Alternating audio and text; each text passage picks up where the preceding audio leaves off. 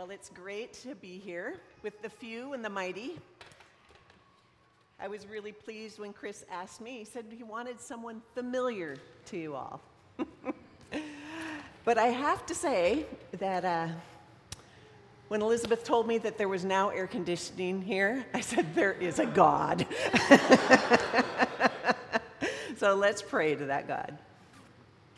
Lord, we do thank you that you are present that you are good, that you are sovereign.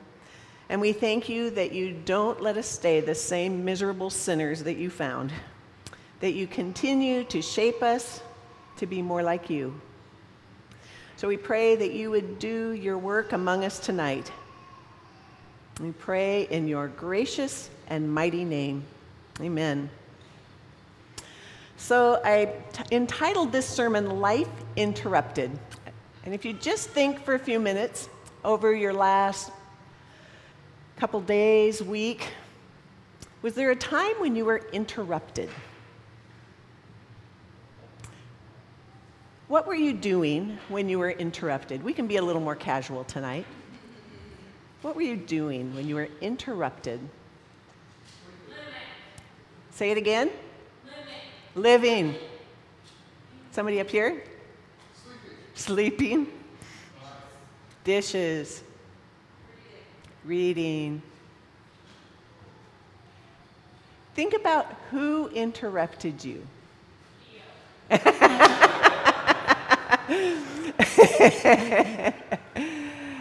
Did it make a difference who interrupted you? Yeah, I see nods. I hope it wasn't one of those phone calls that you don't want to get. There's been an accident, there's a diagnosis, or I'm okay, mom, but the ambulance was really cool. We've gotten that phone call. but sometimes it's just those little things that interrupt us. Uh, sometimes it's a little bit bigger. This week, Mark and I were having dinner downtown, and we're sitting along the sidewalk in Bellingham here. And it must have been 80% of the people were walking along with their phones, not talking, not texting. they had Pokemon Go. Sometimes it's an app that can be so disruptive in our lives. But are we willing to let God interrupt us? Are we willing to let God disrupt our lives? God interrupted one man's life. He was a man who was very, very zealous, who took his religion so seriously that he was willing to go out and have people imprisoned and even killed if they messed with his religion. He did not want them to interrupt his world or disrupt it. And he was well connected to the religious mucky mucks of his day, and he got their support to go off to far off cities to capture those who were threatening his church. But God interrupted him big time. So we're going to read the story tonight. It's in Acts 26, starting at verse 12, and I don't have the page number. If somebody can find it, they can holler it out. But would you stand with me as we read this? Acts 26, starting at verse 12. Do you have a page? Thank you. On one of these journeys, I was going to Damascus with the authority and commission of the chief priests. About noon, King Agrippa, as I was on the road, I saw a light from heaven, brighter than the sun, blazing around me and my companions. We all fell to the ground, and I heard a voice saying to me in Aramaic, Saul, Saul, why do you persecute me? It is hard for you to kick against the goads. Then I asked, Who are you, Lord? I am Jesus, whom you are persecuting. The Lord replied, Now get up and stand on your feet. I have appeared to you to appoint you as a servant and as a witness of what you have seen and will see of me. I will rescue you from your own people and from the Gentiles.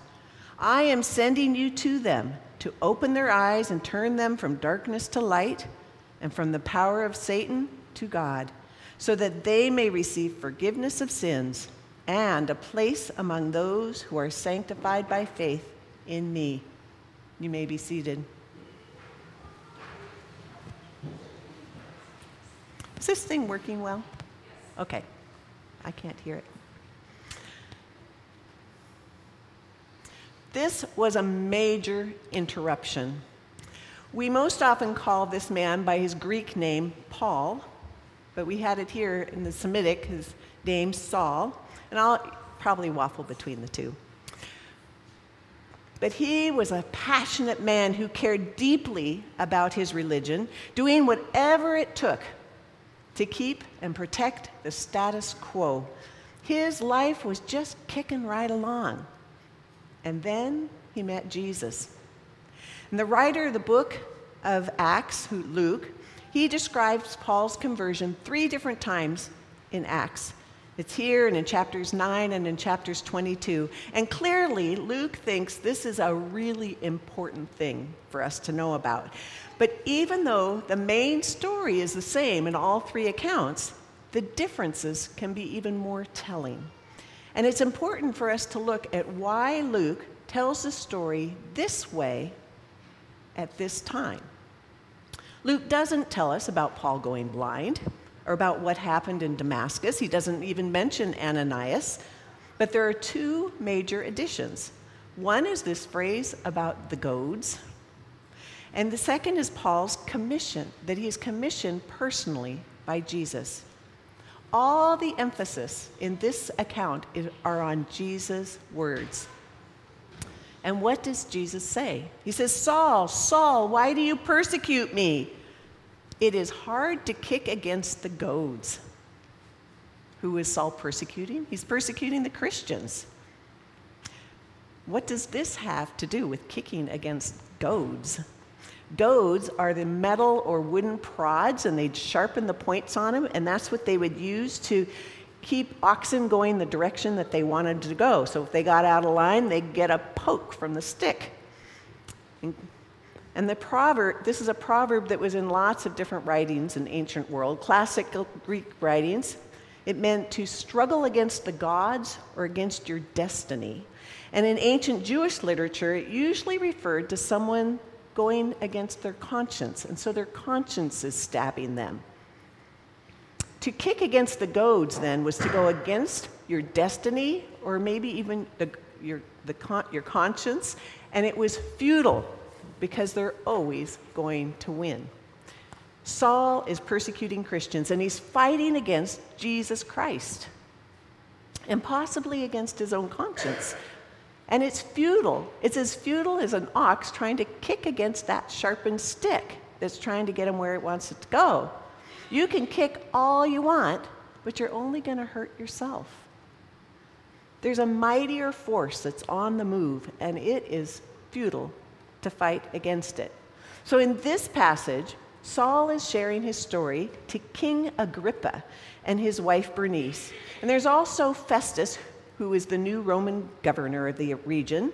And along with them, they said that there's high ranking officers and the leading men of the city of Caesarea. So if it works, I have a few pictures. Mark and I got to go to Israel just a couple weeks ago, and we'll see if my pictures will come up. Yay! This is Caesarea today. And uh, it was built by Herod the Great, and he really wanted to show how great he was. He built a whole port uh, with a big bulkhead thing that, um, for a place that didn't have a natural port, he built a great big uh, palace for himself way over here on the left. You can go to the next picture giant amphitheater. Uh, go ahead, I think there's another one. So, this spot is the spot where they think the prison was where Paul was. And this is where they brought him out of prison to meet with these big mucky mucks. All the important people of that region are here to hear Paul. And he's sharing this story with them. Yeah, you can turn the, the pictures off now. Maybe Paul adds this bit about the goads because he's trying to prod King Agrippa and all these important people that are listening. trying to let them know how futile it is to go against what God is doing among them.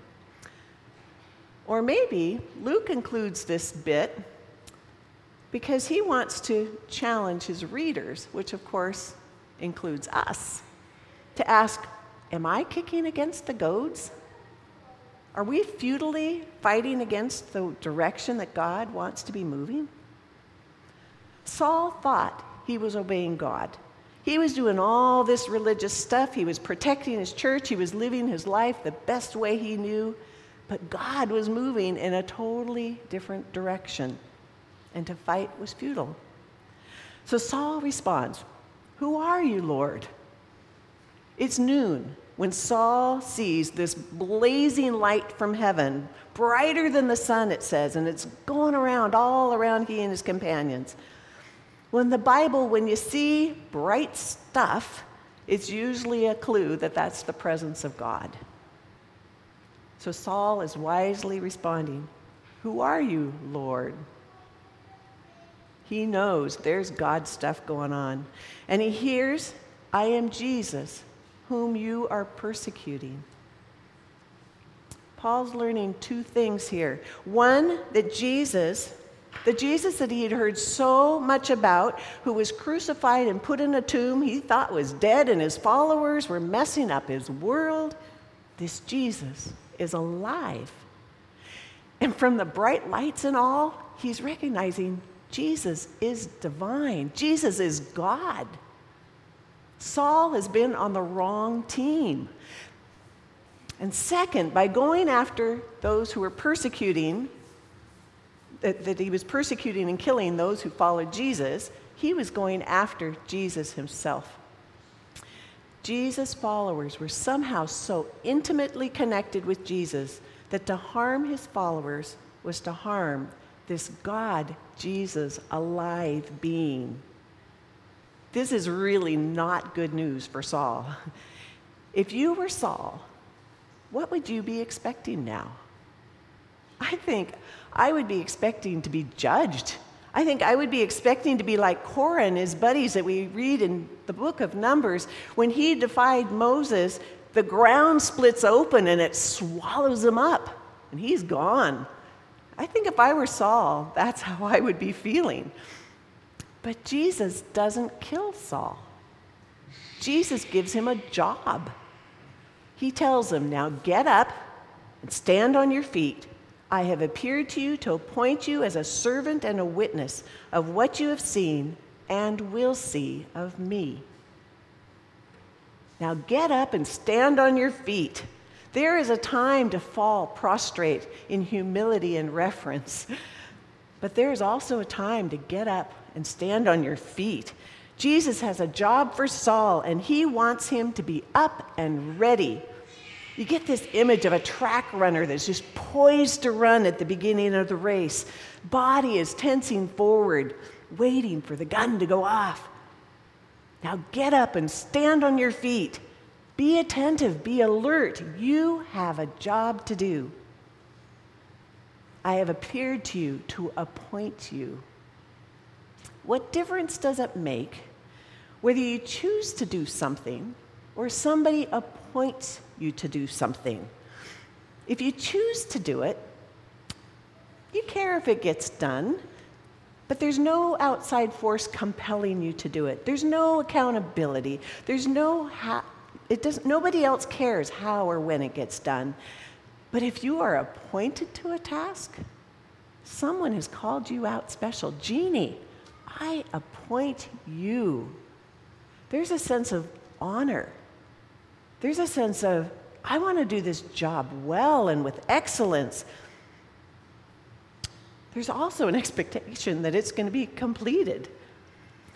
And when somebody is appointed by someone respected, who has great authority, that confers that same authority on you. And when one, someone has been appointed by the risen Lord Jesus Christ, who reigns at the right hand of God, you're going to take that job pretty seriously.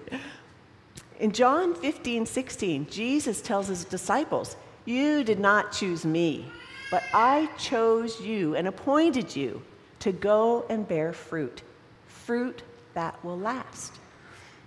What is Saul appointed to? What's the fruit that he's supposed to bear? He is appointed to be a servant and a witness of what he has seen and what he will see of Jesus. A servant and a witness. These are the words I really want to rest on tonight. What does a servant do? Can you help me out? What does a servant do?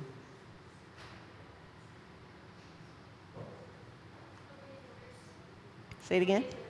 Obeys orders. Whatever the master wants them to do. What is the difference between a servant and a slave?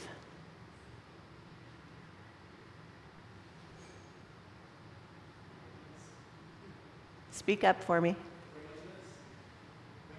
Willingness. Mm-hmm. Salary. You could expect some kind of reward for it if you're a servant, right? Slave doesn't get anything. Ownership. Mm-hmm. A servant is there to help or assist. And a slave sometimes do, does the same thing. But again, that's, they have the, the servant has, a slave, has the opportunity to say no, don't they?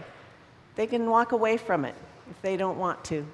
Slave is compelled, they're under servitude. That's what it's called. The only experience I really have of a servant was when we were in Mexico. And we had a gal named Rocio who came. And we were told that really you were expected to hire help in Mexico. It felt really weird to us. But it was going to be kind of poor form as gringos if we didn't hire help in the home. So Rocio comes, and she was great. She helped us in just a multitude of ways. She did everything we asked, but Rocio could have said no. She could have walked away at any point, and we needed to reward her. We needed to pay her. At the end of our time there, we had a, filled up, I think it was Elizabeth's laundry basket, and we filled it with all the stuff from the fridge and all the stuff that we weren't going to carry home, toilet paper and all that stuff. And off she goes on the little taxi with her huge basket. Now, she could have just walked out at any time on us. I was a clueless gringa. What did I know? If I had been the Presidente de Mexico, I'm sure my word ha- would have carried a lot more weight in Rocio's life and what she would do. Thankfully, she was a wonderful woman and helped us. She served us well, she was faithful, she was consistent. She didn't come and make demands on us. She didn't come expecting us to fulfill her needs and desires. She didn't she was responsive responsive to what we needed her to do. Now, the group in Panama, I've been chatting with Chris and folks that were going, they had a desire to serve the churches, to be servants of the churches that they're visiting. They wanted to listen well what their needs are. They may have had ideas, a list of things that they thought they might be doing. Having gone on the mission field, I know that doesn't always mean a lot with that list that they give you before you go. They're going to listen to respond, to be helpful in any way that they can. What does it mean to be a witness? You think about in a court of law, what does a witness say? Help me out. The truth. What they know, what they've seen. So, if Nicole came up to be a witness, and she shared what Michael saw or experienced, it probably wouldn't go over very well. We want to hear what Nicole sees, what Nicole has experienced.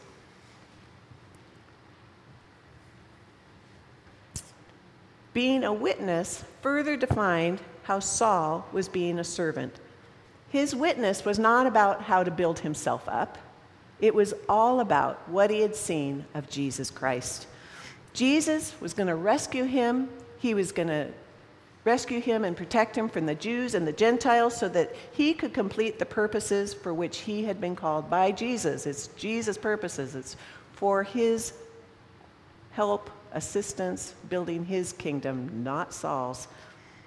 So when we read this Saul's stories in Acts, you can see over and over and over again how God intervened and protected him. He used Romans, he used family members, he used the church, all kinds of ways. Jesus tells Saul that his mission is to the Gentiles, those who are not Jews. He is handpicking him to go to the Gentiles. Now, Saul loved Jews. Saul was a Jew. He loved the Jewish religion. He was brought up by the very best teachers of the Jewish religion. He had devoted his life to protecting the temple, the law, the purity of his people. But Jesus doesn't call him to be the apostle to the Jews. He calls him to be the apostle to the Gentiles. He's called him to go to these people that he has always thought of as unclean, not just different, but these people were, in a sense, dirty. They were less than, they were separated from God and his people. He may have lived in the same terrain as these people, but this was definitely a cross cultural mission for Paul. It was an interruption in his life in a really big way.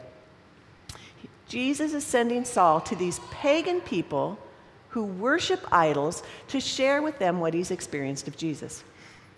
And as it says in Eugene Peterson's paraphrase, the message, so they can see the difference between dark and light and choose light.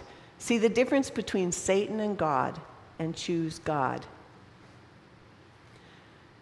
The words that the writer Luke uses in this section, they're reminiscent to the calls that we see in the Old Testament, to the times and prophets of exiles, to Ezekiel, to Jeremiah, to Isaiah.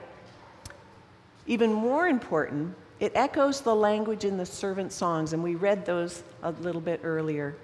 Psalm 42 I, the Lord, have called you in righteousness, to be a light for the Gentiles, to open eyes that are blind, to free captives from prison, and to release and release from the dungeon for those who sit in darkness. Isaiah 49 is it, it is too small a thing for you to be my servant to restore the tribes of Jacob and bring back those of Israel I've kept. I will also make you a light for the Gentiles, that you may bring my salvation to the ends of the earth. The nation of Israel was called to be a light to the Gentiles. Jesus, as we see him described in Isaiah, was to be a light to the Gentiles. Jesus quotes from Isaiah in Luke 4 The Spirit of the Lord is upon me because he has anointed me to preach good news to the poor. He has sent me to proclaim freedom for the prisoners and recovery of sight for the blind, to release the oppressed, to proclaim the year of the Lord's favor. And then he concluded by saying, Today this scripture is fulfilled in your hearing.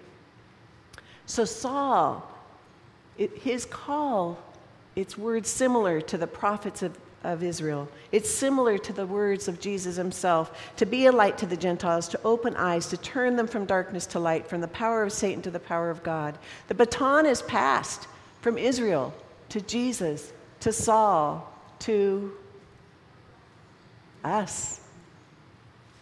To us. This, this call is it just to Saul? Certainly, he had a very specific role. Jesus told his disciples that they were cho- chosen and appointed to go and bear fruit. Is that call only to those original 12? What has Jesus chosen us for? Our essential call is the same we carry on Christ's mission. We carry on Paul's mission, even though the circumstances and the specific ways that we might do that might differ. If you're a believer in Jesus Christ and you seek to follow him, he calls you to get up and stand on your feet.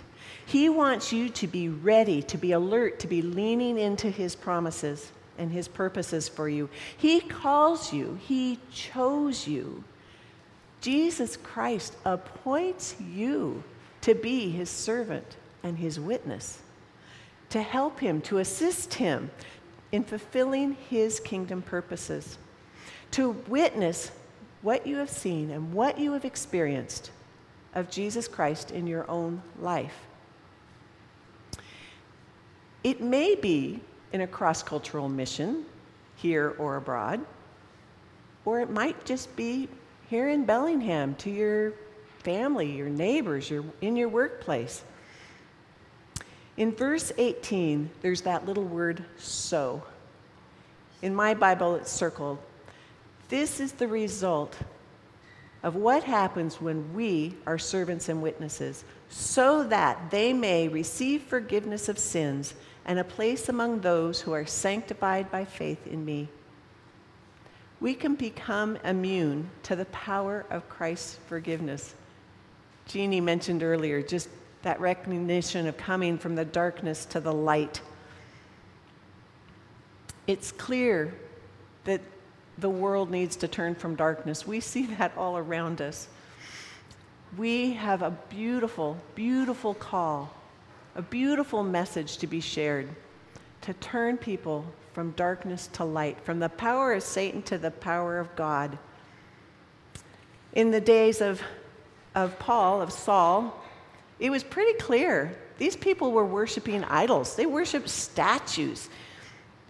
They, didn't, they had mouths, but they didn't speak, eyes, but they could not see. And Psalm 135 says, Those who make them and trust in them become like them. It is so clear that they needed to turn away from darkness, right? They needed to turn to the living God, the only true God, the creator of the universe the sender of our Savior and Lord. Now, I've got a few more pictures if you can bring up the next couple.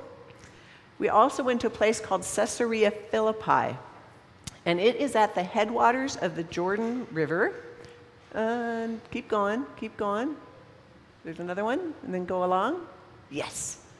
So if you see this ca- dark cave up to the top left, I hope you can see that. In the times of, of Jesus, the actual spring came out of this cave. And now there was, later there was an earthquake, and so now the spring comes up. And you can't really tell, but there's a beautiful river that's coming down just to the left here. In Jesus' day, up, you can go to the next one. This was a big religious center, and they worshiped Baal. And Baal, it was thought because where the water came out, that's the cave closer, but where they thought where the water came out was where Baal would go back and forth to the underworld. So they would toss in human sacrifices into that cave. Are we going to be able to bring up the other ones? Okay. I'll just keep talking.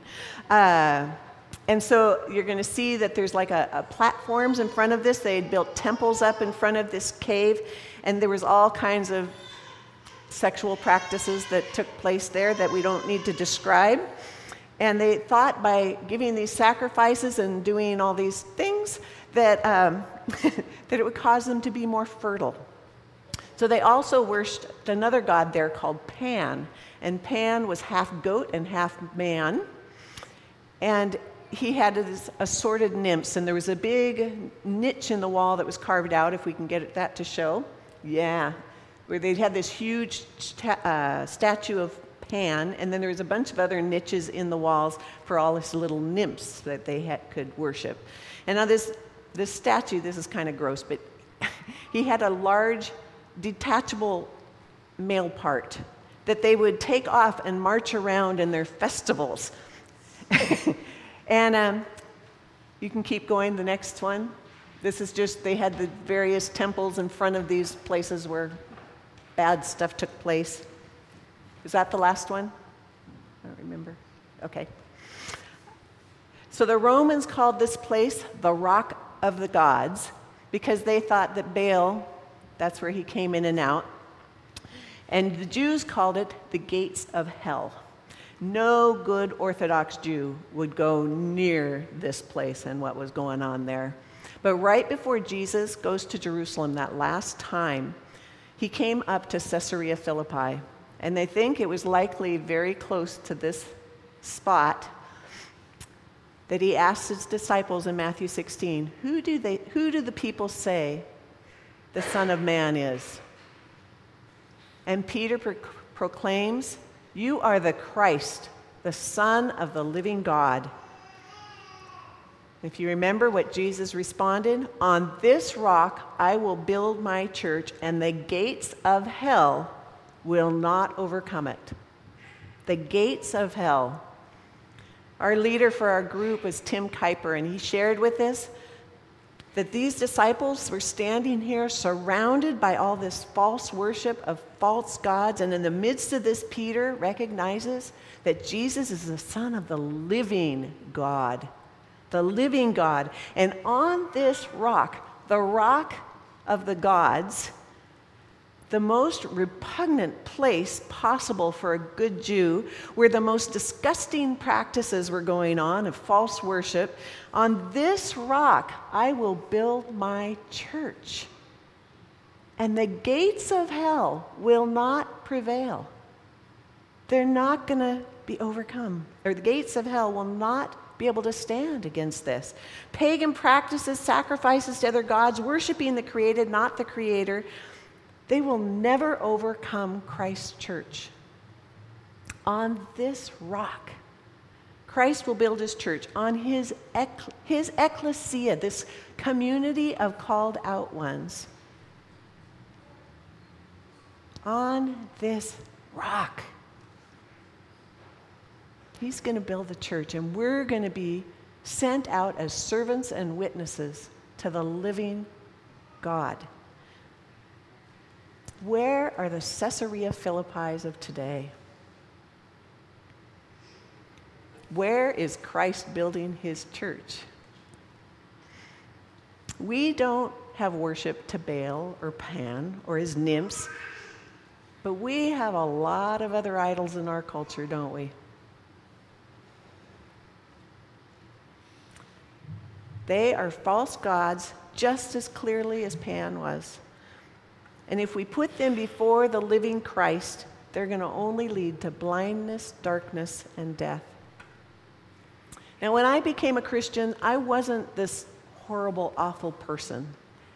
I was just living my life separate from God. I was making my decisions without any reference to a God at all.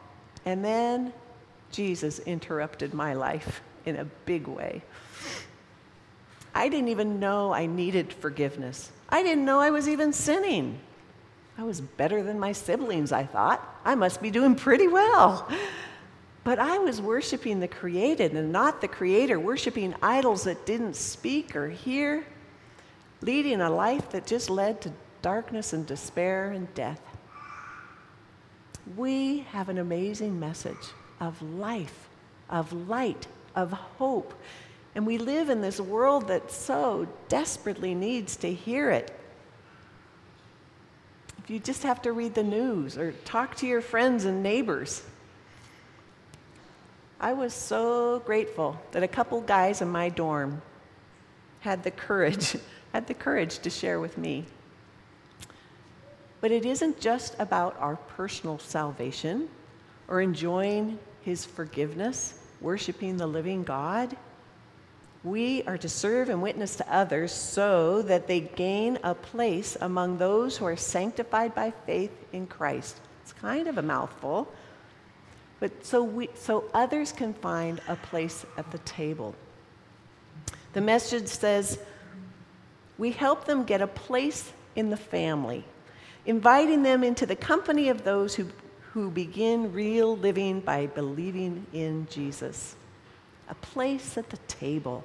To the Gentiles who were seen as unclean and never had a place at the table, who had no place at the temple, who were clearly not a part of God's chosen people, this is radical. By turning to God, turning to the light, receiving forgiveness in Christ, they are now welcomed to the family, the family of the chosen, part of God's holy people, holiness that's not defined by the temple or the law. Sanctified means set apart for sacred use. Through faith in Christ, we become a family set apart for God's purposes. To the Gentiles of Paul's day who had no part of God's people, This is really huge. For us today, this is still really huge.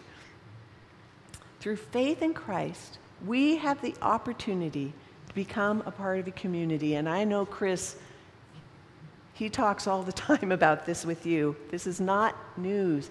But we are a part of a family that is set apart for Christ's purposes to be his servants and witnesses. When we take communion, which we will in a few minutes, it is not an individual act. It is communal. Together, we bear witness to what Christ has done for us. Together, we are the family of the chosen. Together, we are appointed as servants and witnesses.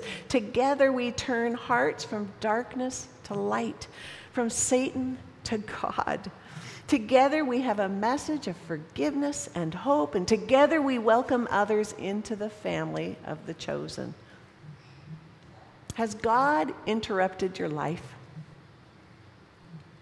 Have you turned from those idols that take and never give? Have you turned from darkness to light, from the power